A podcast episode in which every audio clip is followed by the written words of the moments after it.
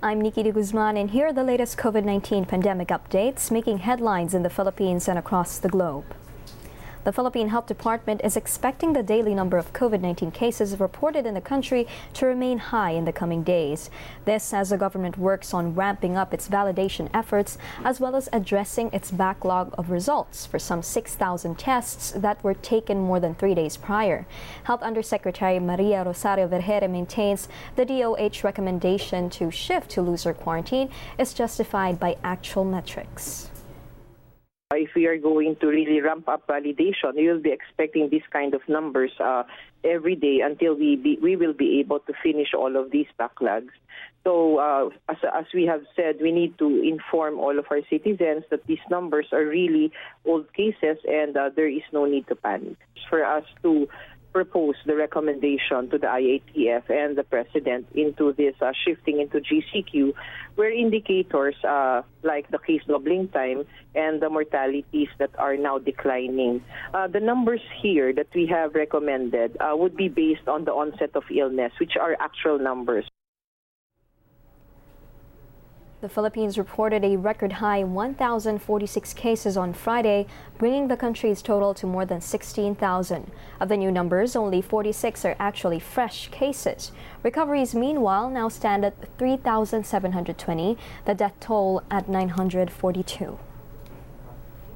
COVID 19 curve in the Philippines is plateauing. That's according to Dr. Tony Leachon, a special advisor to the country's COVID 19 task force. Leachon backed the health department's position that the sudden spike in COVID 19 cases was due to the speeding up of the validation process. He says the surge is not based on real time reports, and that Leachon adds the COVID 19 transmission rate in the country is stable, while the growth rate and death rate are both down we are seeing other metrics of improve in the transmission of the virus uh, without, of course, considering the the reports that we're getting right now, which may not be real time. There are other parameters to say that uh, we can actually consider lifting the the lockdown based on this particular metrics. We are plateauing, and I think we have the opportunity to flatten it if the social distancing measures and other measures of the IATF will be followed by the citizens. The Philippine government is allowing religious gatherings in areas under modified GCQ by June 1st, but only up to 50% of the capacity of the church or venue will be allowed. ABS-CBN correspondent Mike Navallo with the details. Justice Secretary Menardo Guevarra announced earlier today that religious gatherings will be allowed in churches or religious venues in areas under modified general community quarantine starting June 1. But churches are only allowed to accommodate only 50% of the capacity of the venue. As the churches in areas under general community quarantine, like the National Capital Region, the Interagency Task Force will host a dialogue between the religious sector and representatives of the local government units on Monday morning. The IATF will be expected to make a final resolution on the same day. According to Guevarra, religious groups have presented numerous health protocols and other stringent measures that they intend to implement once greater attendance in public worship or religious service is allowed in GCQ areas. At present, only a maximum of 10 persons is allowed. But some local government officials have expressed concern that increasing the number of participants in religious gatherings may lead to an upsurge in COVID 19 infections and derail their advancement to a more relaxed MGCQ regime. This, he said, will have to be fleshed out during the dialogue on Monday morning. Religious gatherings in other countries have been blamed for giving rise to super spreaders of the coronavirus. The World Health Organization has advised faith based organizations to hold faith activities remotely rather than in person, using available technology to maintain community and continue worship. The city of Manila building more quarantine facilities for COVID-19 patients as the city eases its lockdown measures by June 1st. Manila Mayor Isko Moreno says there are currently five quarantine facilities in the city and they are planning to build seven more. The city is also strengthening its bed capacity in hospitals for COVID-19 patients. Moreno adds they have partnered up with the private sector and ramping up the issuance of swab testing. Goal uh, yung una namin ay maitatag sa June 15. Mm-hmm. Kaya sa yun ay schedule namin as of last night. Uh, medyo uh, fast pace yung uh, yung uh, construction. No? The machine is already there. Uh, so we will have at least, uh, we can accommodate 94 every two hours. So if we have four hour, uh, eight hours a day, uh, times times four, and uh, if we have two shifts, and so on and so forth. So mm-hmm. it's more or less about a thousand. Mm. There are more than 800 active cases of the coronavirus in Manila City. The Philippine COVID 19 Task Force has allowed the gradual reopening of barbershops and salons in areas under general community quarantine starting June 7th. That's according to Trade Secretary Ramon Lopez. But Lopez says these establishments can only operate at 30% capacity in GCQ areas and at 50% capacity in areas under modified GCQ. An accreditation will reopen also, and um, it will no longer be needed. Malacanang says the establishments will be checked for compliance with strict health protocols to prevent the transmission of COVID 19. Huwag po kayong masyadong ma-excite dahil limitado po ang mga barbero at mga salon sa paggugupit. Wala pa ring facial, wala pa ring uh, sa kuko, wala pa ring pagtatanggal ng mga, ano tawag dito? Eyebrows. Hanggang gupit lang tayo. The number coding scheme in, for vehicles in Metro Manila will still not be implemented when the NCR is placed under GCQ on June 1st. Metropolitan Manila Development Authority spokesperson Celine Pialago says number coding is still not in effect from June 1 to 5. As for the modified number coding scheme, Pialago says they are still finalizing it and that it could take a couple of weeks before its implementation. She says they expect 70% of private vehicles to be out on the road once the GCQ starts. Pialago adds there will also be some changes in bus routes along EDSA. The four bus stops would be North Avenue, Quezon Avenue, Ayala Avenue, and Taft Avenue. The bus stops under MRT, the bus stops in the Center Island, hindi po muna ipapagamit because hindi pa po tapos. No? There are still some modifications ongoing. And the Philippine Justice Department will be prioritizing cases against illegal COVID 19 clinics amid the pandemic. Justice officials add special attention is also being given to cybercrime cases. This after the Philippine police noted a rise in such incidents due to extensive use of internet during the lockdown. We know that there has been uh, around three hospitals and si Secretary Guevarra also issued a directive this week uh, doon sa ating NBI to continue yung um, kanilang operations against underground hospitals. Tumaas ang bilang ng mga uh, child sexual exploitation material na galing sa Pilipinas, may nexus sa Pilipinas, habang panahon ng lockdown. Since the lockdown, nagkaroon na kami ng uh, limang rescue operations at uh, uh, sa iba-ibang parte ng Pilipinas, meron sa Cebu, sa Pampanga, sa Metro Manila. Other priority cases related to the COVID 19 pandemic include those against erring government officials, as well as the confiscation of overpriced medical and hygiene products, which will be subject for distribution to public hospitals. A group of jeepney operators is concerned about the government's upcoming bus augmentation system, which will allow buses to ply some routes originally assigned to jeeps and public utility vans. The Alliance of Concerned Transport Operators questions why the Transport Department prioritized buses in the first phase of loosening quarantine measures in Metro Manila. ACTO adds they had been ready for the new normal's health protocol standards. Dahil may mga rota po naman na hindi naman dumadaan sa EDSA. Mm-hmm. At may mga rota rin naman na tinatawag natin na, na hindi pwedeng daanan ng mga bus. Kaya nga po yung sinasabi natin, bakit hindi natin hindi isinali ang tinatawag natin na mga jeepney at saka UB. Number two, bakit nagbabanggit ang LTFRB na sinasabi pa modernized jeep lamang daw ang priority na bibigyan niya ng pagkakataon na makalabas sa sa ito sa June 21. Ay, uh, baka ang kinatatakot namin dito ay mawala na kami ng hanap buhay. The government, however, explains there is still space for traditional jeepneys. Interior Undersecretary Epimaco Densing adds a relief is being planned for the sector.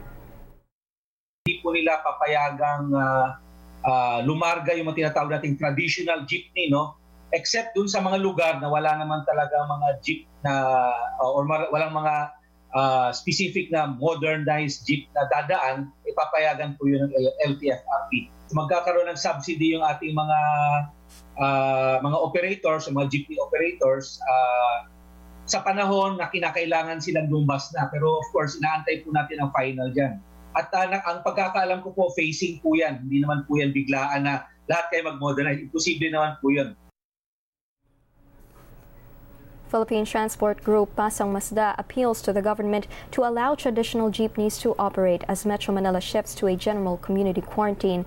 Pasang Masda Vice President Jojo Martin says 80% of jeepney drivers are still using old units. Martin also urges the Social Welfare and Development Department to make good on their promise of financial assistance to drivers hit hard by the pandemic based on NCR, we have almost 300,000 na jeepney drivers and PUB. Sama na po natin yung mga AUB natin. Almost uh, wala pa hong 20% ang nabibigyan ng ayuda. Hinahabaan pa rin po ng ating mga hanay ang kanilang pagtitiis na, well of course, umaasa pa rin po kami na ang ating pamahalaan po ay matutugunan ito at siya naman pong maibibigay dun sa sa aming hanay. The Department of Transportation will roll out the resumption of mass transportation in two phases. In phase two of the protocol, only modern jeepneys are allowed to operate by June 22. Philippine Airlines will resume local and international flights on June 1st, but on limited capacity. International destinations include the United States, Canada, and mainland China.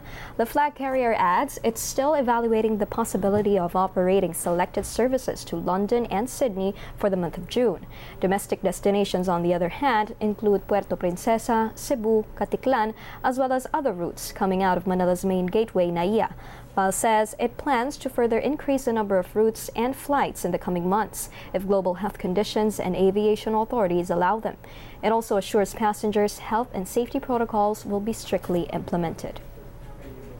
Police Lieutenant General Guillermo Eleazar, commander of the Joint Task Force COVID 19 SHIELD, meanwhile clarifies travel authority from the PNP will still be needed for domestic flights. Eleazar says the travel authority must be issued by the police station where the traveler belongs. He or she must also secure a medical clearance from the local government unit's health office. Eleazar adds a travel authority is needed if the purpose of the trip is not work related. He admits there have been calls for relaxing of restrictions. Travel authority, those who are not upper but uh, need to, to move. Like, for example, these uh, locally stranded individuals. Now, because there's some clamor also that uh, uh not only those locally stranded individuals, the Philippine Tourism Department is betting on domestic demand to provide an impetus for the sector's eventual recovery. Tourism Undersecretary Bong Bengzon says while tourism operations will remain suspended under the upcoming general community quarantine, the department is now planning on opening restricted travel in certain areas, subject to the approval of the COVID 19 task force and the local government units involved. We're looking at concepts like uh, developing a uh, travel bubble wherein you initially promote um, two-way traffic between two destinations that are that have been determined or identified as COVID-free.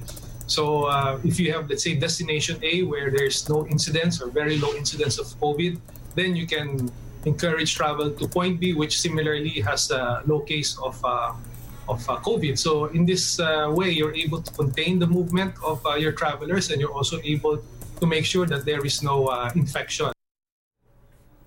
The DOT says it's looking at mid June to release its response recovery program for the sector, which will include loan and credit assistance, capacity building to meet new normal protocols, and information technology development. Several of Hong Kong's special privileges with the United States set to be revoked soon. U.S. President Donald Trump made that announcement Friday in response to China's plan to impose new security legislation on the special administrative region. Trump aimed his tirades at China for allegedly undermining Hong Kong's autonomy.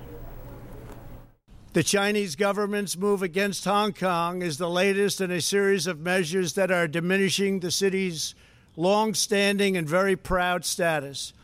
This is a tragedy for the people of Hong Kong, the people of China, and indeed the people of the world.